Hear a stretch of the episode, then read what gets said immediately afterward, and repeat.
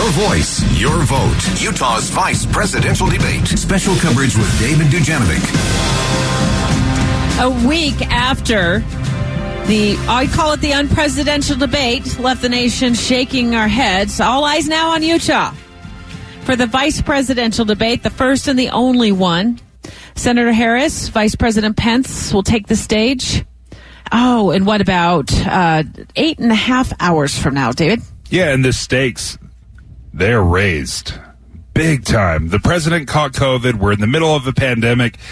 Will this be where the nation decides where they land? I have a hard time believing there's many people out there that haven't made up their minds, but I don't know. I guess some polls say, yeah, there's still people on the fence. But we talked to Republican Congresswoman Mia Love a little while ago. And in a minute, we're going to hear from Biden's camp. You alluded to it, Dave, things that are top of mind for Americans. There's an outbreak of COVID-19 at the White House. When I was thinking through that this morning, I thought, unfortunately, the Trump administration to this point is really teaching Americans how to catch COVID with so many staffers now testing positive for COVID. We also got word this morning that several members of the Joint Chiefs of Staff are quarantining at home because there was a situation involving one of the members testing positive for COVID, and there was a meeting before they knew he was positive, so several of them quarantining at home. We've got Joe Biden leading and widening in the polls. It was a little wider this morning when I looked at CNN's poll. It was 16. He was 16 points ahead. Scott Rasmussen, a local pollster who does national polling, just releasing another poll showing Biden's lead not quite 16 points, but at 12 points. Yeah, and we'll see if the polls hold true. Sometimes these polls swing dramatically. But anyway, it's a significant lead, no question. Let's bring on Scott Howell. Of course, Utah's probably most well-known Democrat, Scott. Well, there's only like five of us, so, Yeah. Right, exactly. You drew the short straw today and had to call into the show. No, but I saw you touring this weekend with Senator Harris around This Is the Play State Park. I also wondered if you got in a trip to Zion National Park with her and her team, because but what has she been doing the last couple of days to prep for the debate? This is a studious, dedicated woman. She is laser focused on the debate, and she has been doing debate prep for 6 to 8 hours every day. It's amazing how she's just a really studious person and laser focused on trying to make sure that she's prepared. Because Mike Pence is a good debater. His background was he did radio commentary for many, many years. At one point in time, he was referred to as the Rush on steroids. And it was kind of funny when you go back and listen to some of him. He's really got talent. He's good. So I think tonight what you need to be looking for is how they respond to the very challenging questions and not pivot to something else. We have seen Senator Harris debate, obviously, in the Democratic primaries, and she had a few moments that were very memorable. And I would describe them as being very sharp. The criticism to the other fellow candidates, is that what you expect to see tonight, that sharp, intense Senator Harris?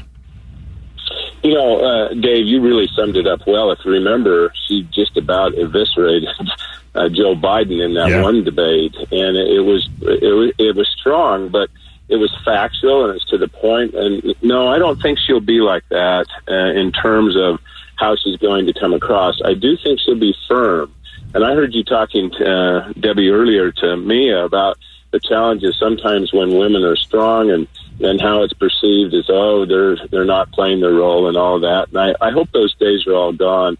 Because I think you're going to see a litigator and prosecutor who really cares about people. And that was evident when I was up at This Is the Place Monument with her. And as we were walking along that fabulous statues up there, she stopped and read every plaque. And it was interesting to me when we got to the one where the number of pioneers had died on the way out. And she said, look at all these women who've sacrificed and these men for your state and your community and all these things. And then she turned to me and she said, you know what? You guys are just a bunch of immigrants out here in Utah. And I said, yep, you're right. We are. And so she's got a really sensitive, soft side, and she's really moved by the whole notion of those pioneers moving west to have the Constitution protect them on freedom of religion. So I think for her, she's got to be really spot on, but not too far over the top. And it's going to be a civil debate. I promise you that. And for me, I'll be looking for, and you guys have said this all morning, COVID-19, there's got to be a plan, and there has to be a plan where we have reliable data from the White House, where we have the truth about the vaccine, about where we are, what precautions we should be taking. And I think that's going to be front and most talked about tonight.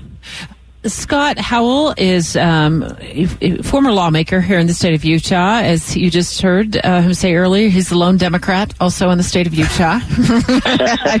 Of course, I'm joking. I don't want calls from your fellow Democrats. We know that's not true. No. It's a joke. But Senator Harris made reference. We've played that part of that interview yesterday and then today to the anticipated untruths that she expects to come out of Mike Pence's mouth tonight. Do you suppose we will see her fact-checking on the spot, or will she leave that up to the fact-checkers in the national media? Oh, Deb, that's a really good question, because I think you'll see a combination. I think she's going to be strong enough that she is going to call out the untruths that are going to be said, but I also think that she's not going to waste time on having to deliberate over every little point. And that's the mark of a strong leader, is that you have to be able to know when to take an issue on and then let it go. But hopefully the media, that fourth branch of government, will do its job, and people will be able to get the facts out there.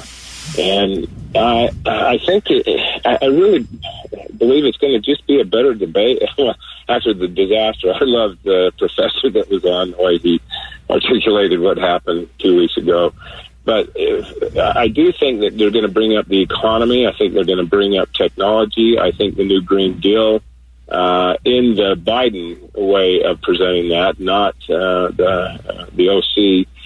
What she has said. So I think those are going to be issues that are going to catch the curiosity of the people that watch. And I believe that this very well could be maybe one of the last debates. And the reason I say that is if the president tests positive, continues to do that, I just don't think the VP will debate him in what we call a traditional debate. So I think there's going to be a lot of people watching, and Dave said this earlier, usually a sleeper on the VP, but this one has its own characteristics, and it has one that I think people will be making choices, because one of these two candidates, you can pretty much be assured, will be the candidate in 2024. Isn't that funny we're talking about that? But it will be the candidate for president in 2024. Scott Howell, thank you so much for joining us. Debbie, I don't know if there was anything more terrifying that Scott said than that the media is the fourth branch of government.